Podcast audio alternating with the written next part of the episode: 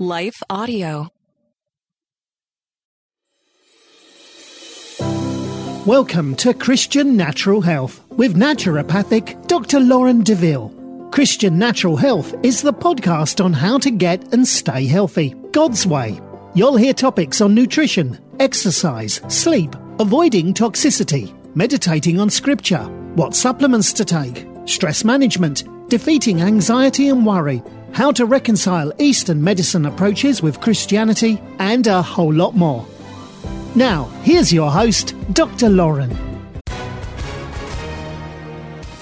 Hi, everyone. If you've been injured in an accident that was not your fault, listen up. We have legal professionals standing by to answer your questions for free. Call now and find out if you have a case and how much it's potentially worth. Call 800 497 4410. I'm here with spokesman John Wolf. So, John, tell everyone listening who should call right now.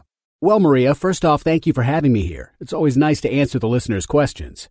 Now, as far as who should call in, anyone who's been injured in an accident and think you deserve compensation, give us a call right now. 800 497 4410. You'll find out if you have a case and how much it's potentially worth. Thanks, John. You heard it, folks. Take advantage of this opportunity and call now. 800 497 4410. Advertisement sponsored by Legal Help Center may not be available in all states. Welcome back to another episode of Christian Natural Health. Today, I'm excited to have Sam Black with us. Sam is a renowned author and expert in the field of pornography recovery.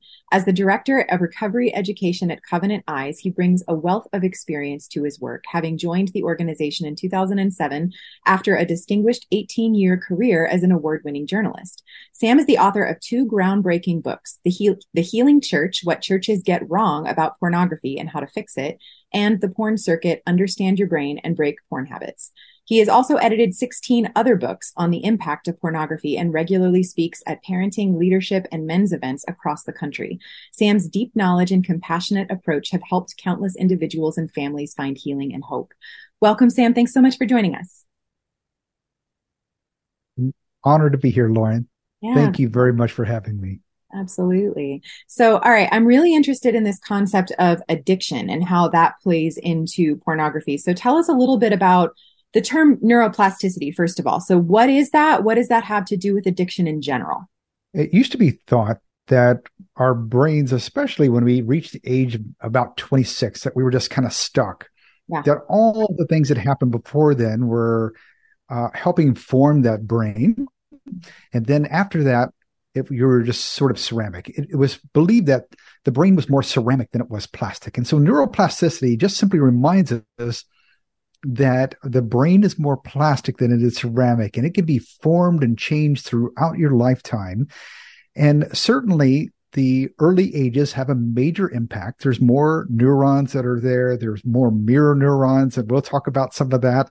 Yeah. Uh, that brain is very impactful and very well impacted at young ages. But what we know is that throughout your lifetime, you can change, exchange bad habits for good habits.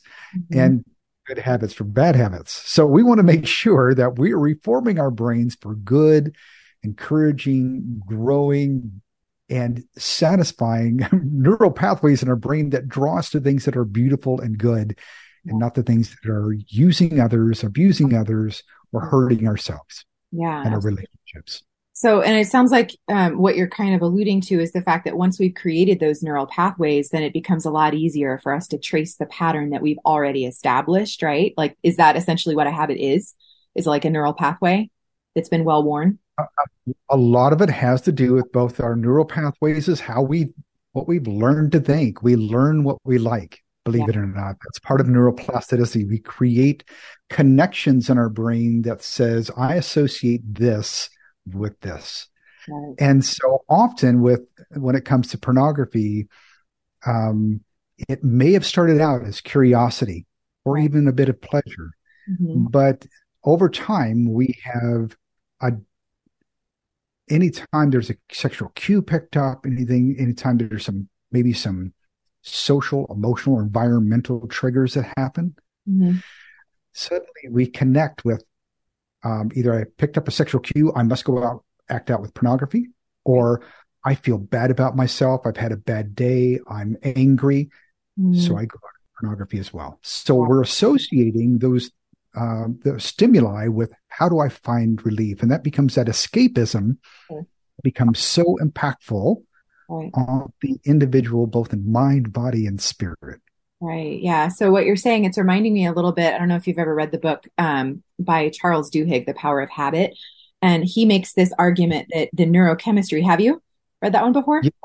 yeah. yes. Uh, so he makes this this great argument. I use this a lot of times with patients that are struggling with various different types of addiction, where once you have a habit, there's the trigger, there's the behavior itself, and then there's the reward.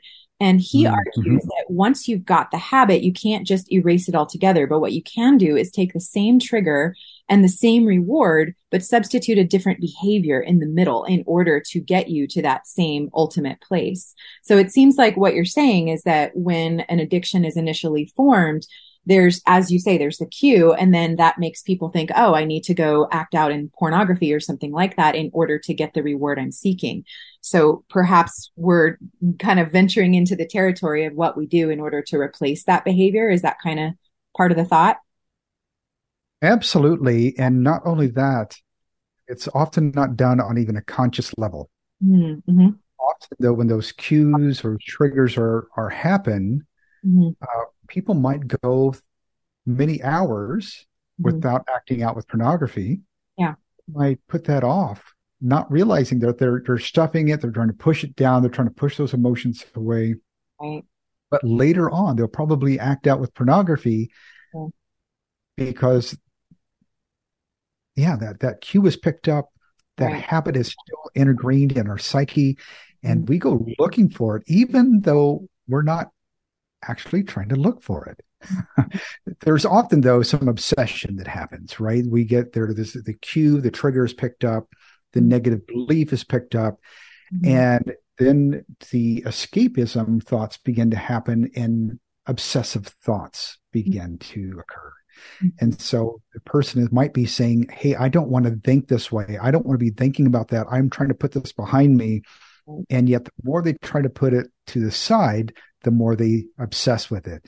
And they obsess with it until they act out with it. And then after they act out, they begin feeling this huge amounts of shame over something that they said they didn't want part of their life. And it can be so impactful that I call it shame of self hatred at my expense. I knew I couldn't do this. I knew I this.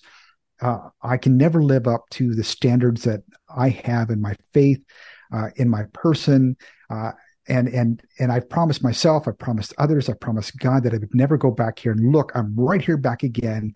Yeah. It just shows how worthless I am, and it goes back to reinforce those negative belief systems that we have about ourselves.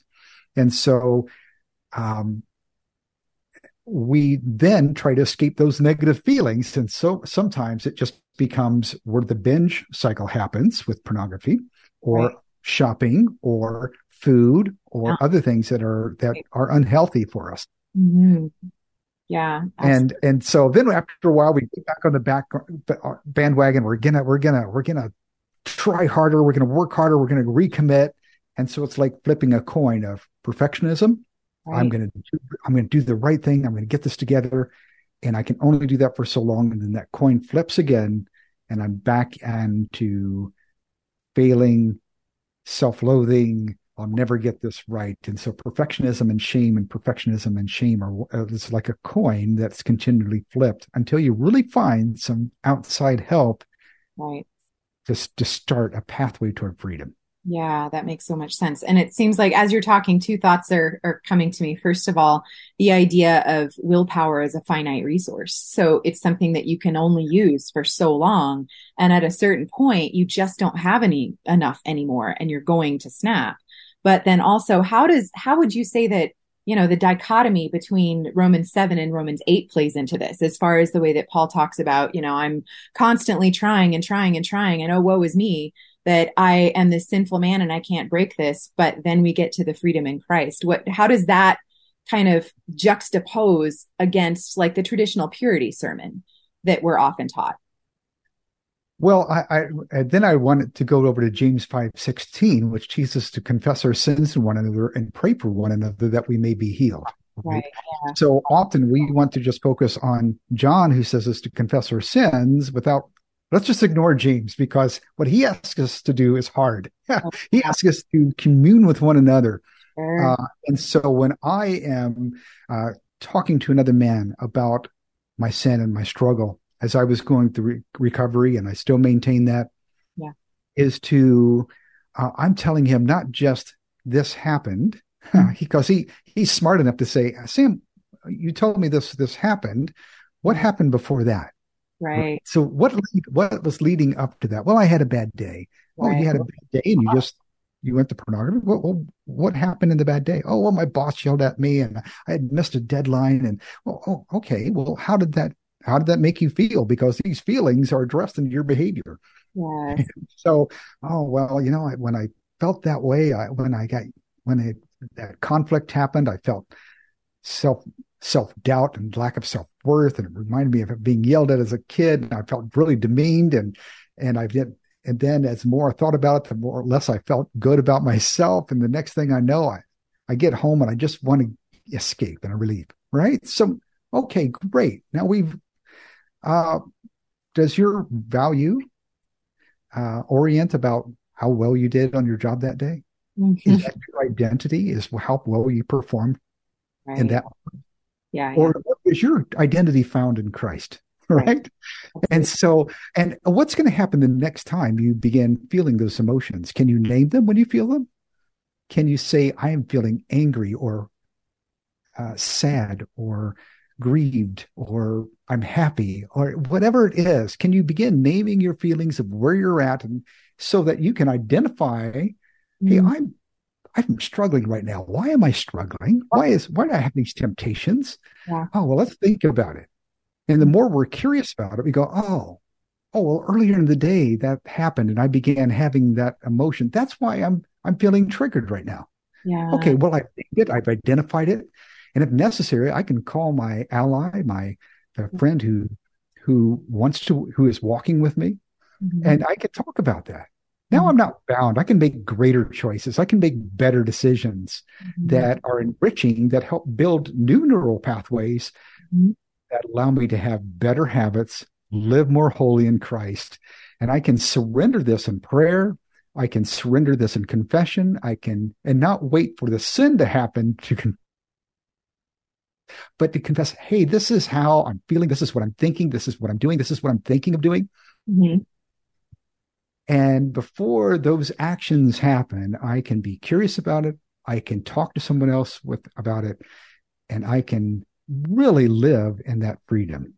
Mm-hmm. Yeah, that's great. So I, what I like about what you're describing is that you're actually getting to the root cause. You're not just looking at the fact that there's this trigger and this desire to go look at pornography or whatever else the addiction might be, but there's a reason why that trigger was formed in the first place. And there's an underlying problem that you're trying to solve. So if you don't yeah. address that underlying problem, the desire will always be there. But if we can take that to Jesus, then we can actually relinquish the shame. That's fabulous. So tell us a little bit about how this approach is different than what most churches typically do in order to address the issue of pornography. Why does the approach of most churches typically seem to not really hit the nail on the head in terms of what people need? Unfortunately, one, we don't understand the issue very well in the church. Mm-hmm. We picture an adult mm-hmm. who is suddenly confronted with pornography. Mm-hmm they need to either make a right choice or a wrong choice. Mm-hmm. And that's really not what is what is happening. That's that would be a great scenario because then we could just say no. Yeah. Just not do that. And we could do things like uh, you've heard people say, well, just take Jesus to the computer with you, or try a little harder. Or you were talking about willpower. Why does my willpower run out? Right. So we need to think a little more deeply of, of how this adult is or teen is there now. Why are they making this repetitive poor choice? Mm-hmm. And what we've found over and over again in Christian counseling um, at Covenant Eyes, I, I also um, am, run a a, a, group meeting with the Samson Society. You can find more about them at samsonsociety.com. It's a community of Christian men who are supporting one another. And by the way, there's a, a program for women as well called she, sherecovery.com as well. Mm-hmm. Men and women typically who are struggling as older teens and adults mm-hmm. were often exposed at an early age to pornography. While all those neural pathways are still forming, often before they even understand the basic mechanics of sex, they go from knowing, I don't know anything about sexuality, to the hardcore, demeaning, violent pornography that's available today. Yeah. And even back, if you're looking at older adults who are looking at print media or something of that nature, often they were very young. I was 10 when I was first exposed. And when I talk to guys in Samson Society meetings and have them tell their story for the first time, over and over again, I hear I was exposed at five, six, seven, eight, ten years old, right? And so it that has a, a big impact on that child. First of all, the child's uh, prefrontal cortex, the decision making part of the brain, is not very formed. It lags way behind the feeling part of the brain who likes risk, who's impulsive, that loves excitement, likes to see things new, very curious. Right. And every child is naturally curious about what the opposite sex looks like without clothes. It's absolutely natural. It's very common for children to check each other out and uh, but that's typically where that curiosity ends. But when children are exposed to adult bodies and adult, in, in fact, over the top things in pornography, it's it's over. It can be overwhelming. In fact, it can be even traumatic by sure. what they're seeing. Yeah, and so, but they naturally get this little boost of dopamine, and mm-hmm. dopamine makes you feel good. It mm-hmm. also focuses your attention. Yep. Right. And it focuses your attention. Yep. And in God's design, that uh, in sex, it, that's perfect. It's beautiful. Uh, pornography, uh, because dopamine kicks off and it focuses your attention to the point of tunnel vision. Mm-hmm. The rest of the world disappears. That's God's design in marriage, right? Mm-hmm. So pornography is not sex, it's a hijacking of what God created. Right. And so while that dopamine uh, is making you feel good and focusing your attention, it also helps burn emotional memories into your brain. And it also kicks off some norepinephrine that is also the fight or flight response and helping you burn those memories into your brain as well. That is why you ask about any adult the first time that they saw pornography as a child, if they were exposed as a child, they not only can they can tell you a full story about what happened. Even though they can't remember anything about that day, they can tell you a full story about their first exposure to pornography. When I was 10, I remember walking out of our home in Florida. My brother, who was 10 years older than me, was was standing with his friend and they were looking at a magazine sideways and that just didn't make any sense. How can you read that way? Right. And I said, What are you guys looking at? And they turned it around. And then his friend says, Well, you don't want to miss the good part and unfolds the rest of it. I was like, I don't know. I don't I don't even understand this. Right. But I didn't step away or hide my eyes. I stepped forward because I was naturally curious, even though I grew up in a Christian home. Sure. And so that initial exposure can be impactful.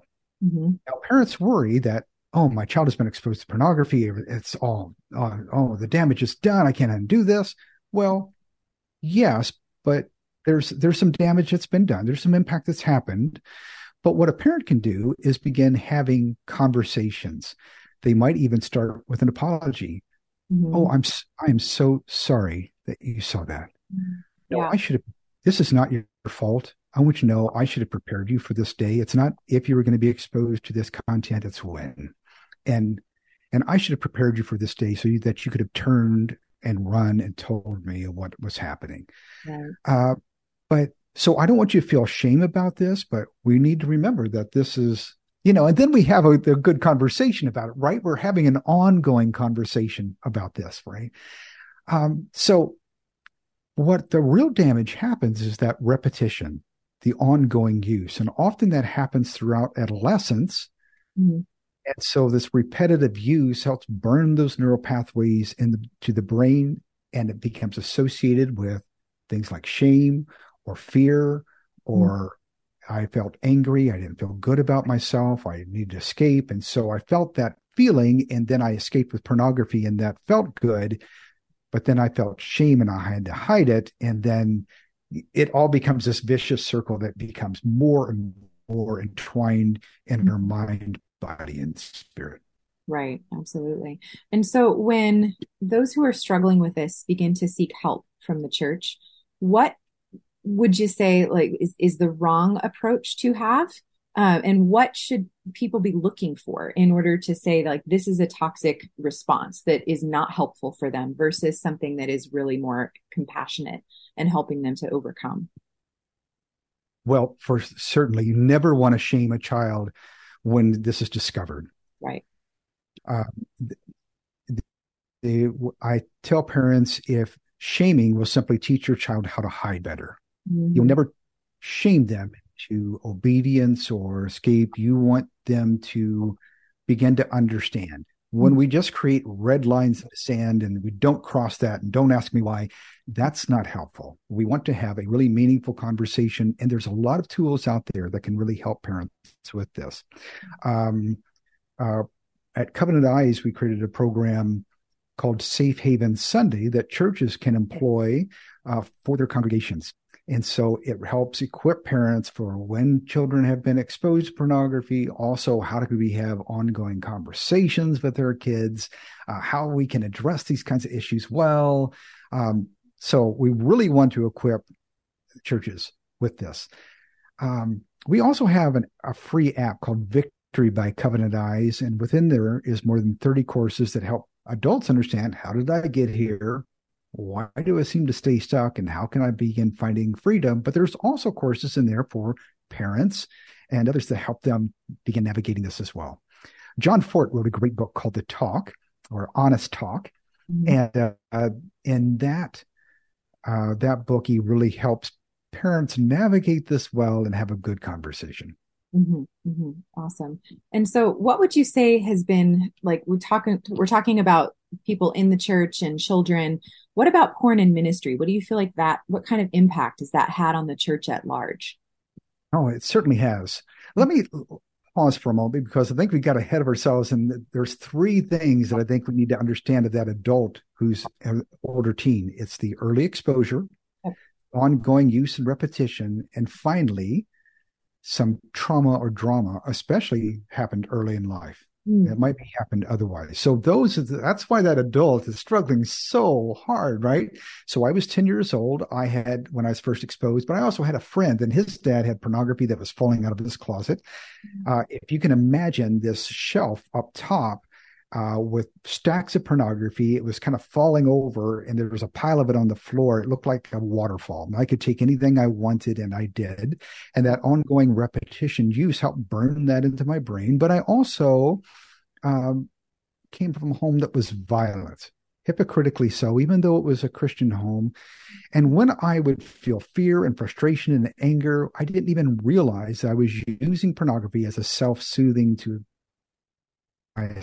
escapism and things and that would those triggers would expand to things like boredom or frustration i didn't do well at school maybe i got bullied whatever. And so pornography would follow me from middle school to high school um, into college into my marriage. And i'm a, probably among the most fortunate people you meet when i agreed to go to a marriage class with my wife at the church that she was attending. When i by this time had become pretty agnostic. I was just like, yeah, there's probably a God. I don't think he has anything to do with me. And uh, but when I walked into that classroom, the teachers closed the door and they said, "Listen, this is a safe place, and what is said here stays here." And in that environment, people were talking about the ugly things they said to their spouse and the, the things that they were feeling and thinking and doing in their marriage that weren't godly, that weren't helpful, but they were getting them out. They were being honest and they were seeking good instruction. Well, in that environment, that's where I also learned that pornography could be compulsive and addictive. And that was a great relief. That meant evolution didn't make me this way, that God didn't make me this way. and I didn't have to stay this way. right. So I got to, uh, with other brothers in Christ, take a journey in freedom to better understand. So that's the significance of we need the one another's in the Bible where we can confess our sins to one another, yeah. pray for one another, have a conversation, and allow God to do his healing work in our mind, body, and spirit because it's impacting all three our body has literally been changed, right, by pornography, the way our, our neural pathways have been created, how we've used our body to, um, in, in ways that were not designed by God, and and how it has impacted how we think, the lies that we believe, mm-hmm.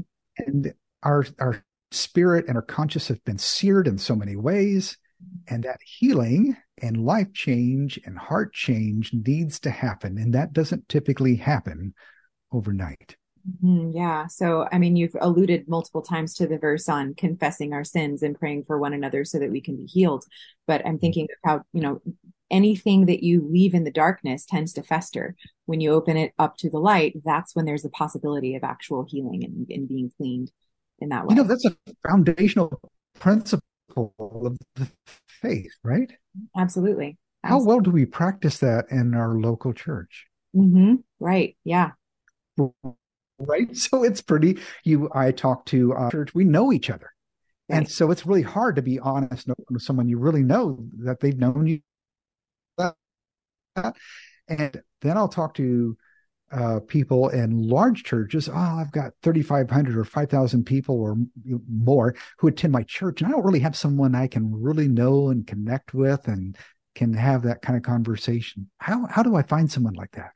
So it's not the size of the church that's the problem. We need to ask ourselves what part of James 5:16 do we not believe?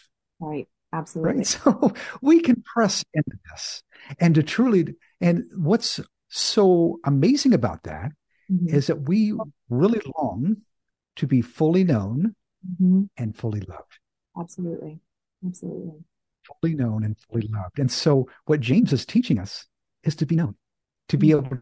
able to take away, drop our secrets, drop the facade, mm-hmm. and be mm-hmm. honest with someone else before God so that we can begin taking steps in a journey that says, okay, I want to know how did I get here? Mm-hmm. Why do I seem to stay stuck? I'm ready to take my first steps of freedom. And that's, again, that victory app by Covenant Eyes is a great tool that can really begin helping.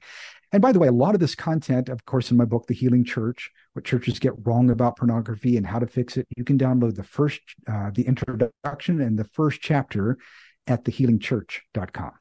Healingchurch.com. Awesome. I will put that in the show notes. Fantastic. So as far as kind of um, back to the original question or the previous question on church leadership, how big a how big a deal is this in church leadership? Is this a big issue for for even those who are in church leadership and ministry? Well, I'm, I'm going to look at my book here. I just happen to have that underlined here. This is a, from a 2016 Barna study. So there's another study being done now, but this is the latest information. 57% of pastors and 64% of youth pastors say they've struggled with pornography currently or have in the past. Wow. That's About 21% of youth pastors and 5% of senior pastors believe they are addicted to pornography. So, hmm. yes, this is having a big impact on those in the faith. And what I've often found of, with ministry leaders who are struggling is they have experienced the same things that others who are struggling in their church.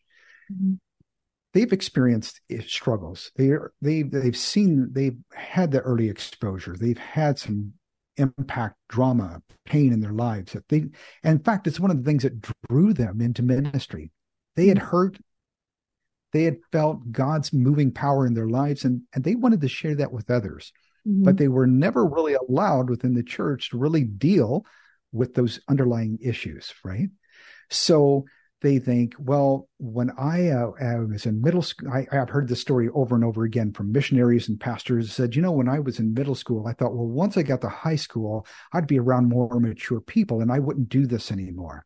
And that didn't work. And so when I, I thought, well, I'm going to a Christian college. And when I get to that Christian college, I'll be around other Christians and that great influence will just this and I'll be around seminarians who are who are sold out and working hard on their faith and and I won't struggle with this anymore. And when that didn't work, they thought, well, when I, when I go into ministry, I'll be I'll be so dedicated that uh, this will disappear from my life. And until we really begin dealing with the underlying issues and struggles and release them and allow God's healing power to come into that with others and not by ourselves and not simply saying, Hey, I did this and, and, and I'm really sorry, but really digging deeply. Why are you going here? How are you, can you identify your emotions? Can you really allow God and uh, honesty to in, in, your confessions really dig deeper than simply this is the action I took. What is the underlying things that's behind that?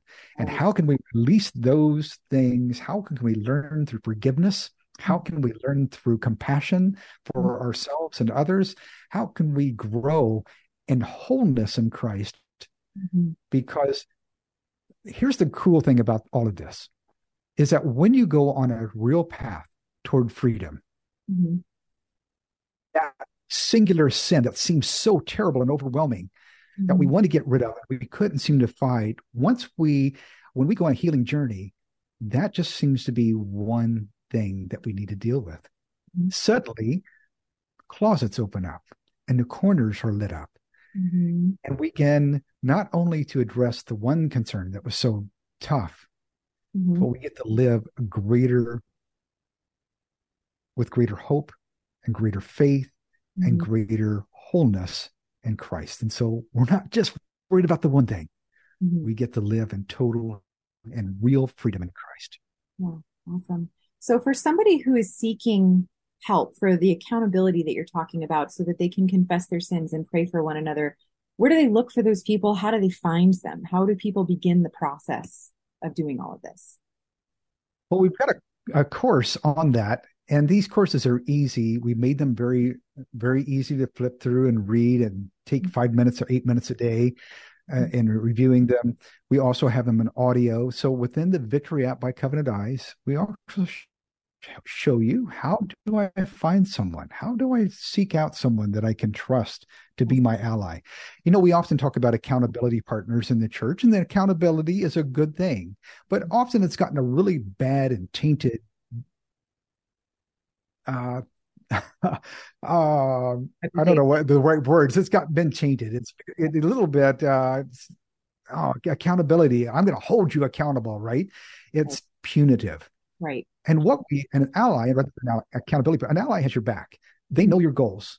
Tell yeah. them your goals. They they care about you. They love you. They want to see you succeed. And so we help in, at, at Covenant Eyes. We want to talk about having ally relationships because those are, are the ones that are empowering and instructive and supportive. And so we not only help the individual who's finding needing help, but we also begin, equip and train the ally as well with those courses so that they can have a better understanding of why does my friend struggle so much? How can i begin helping them in, in their journey?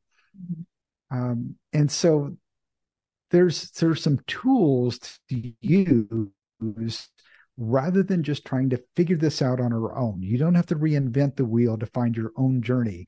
This has been mapped out already. Mm-hmm. and all of our courses by the way are, are have been counselor reviewed oh wonderful very cool. Yeah. So, what have I not asked you that you want to make sure that you leave with our audience? One is there's a often a belief and taught in the church that this is just something you'll have to struggle with your whole life. Mm-hmm. And that's a lie. That is not true. We do not have to live in bondage.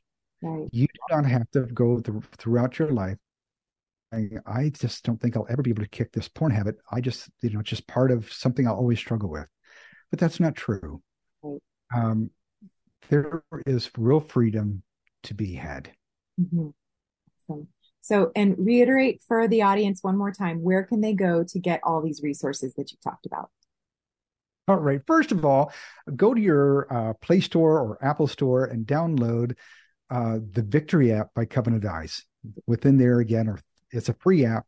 There's 30 courses or more in there. We continually continually add more mm-hmm. uh, audio versions of them as well. So download that. And if you go to the healingchurch.com, you can download the introduction and the first chapter of the book. Awesome. I will link to that in the show notes. And thank you so much, Sam. This has been fantastic. Thank you so much for having me. It's been a great conversation. Are you looking for a holistically minded healthcare practitioner who truly treats root cause rather than symptom suppression? Unfortunately, even in the alternative healing professions, this isn't a given. That's why I've created wholehealthdoctor.com, a resource to help connect patients to healthcare practitioners in their area who share a root cause philosophy. Alternatively, most of the practitioners listed also practice telehealth. So if there isn't anyone local to you, you can still find a great practitioner to help you regain optimal health. Go to wholehealthdoctor.com. That's whole healthdr.com, type in your location or adjust the specialty that you're looking for and find the practitioner who's right for you. Thanks for listening to Christian Natural Health. This show is run by you, so please write in with topic and guest suggestions for future shows. For more great content, subscribe to Dr. Lauren's blog at www.drlaurendeville.com or follow her on Facebook or Twitter at Dr. Lauren DeVille. If you enjoyed the show, don't forget to share it with your friends and give us a five star rating in iTunes. It really helps us to stand out so other people can discover great content as well. Have a great week and God bless you.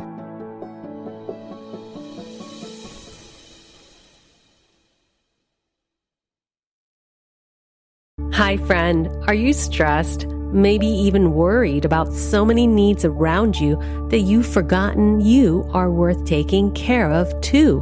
Well, I'm Bonnie Gray, the host of Breathe, the Stress Less podcast. I want to invite you to join me as I share practical tips based on science, inspired by God's Word, to help you spark joy and restore God's peace and love to your soul. Subscribe now and go to lifeaudio.com.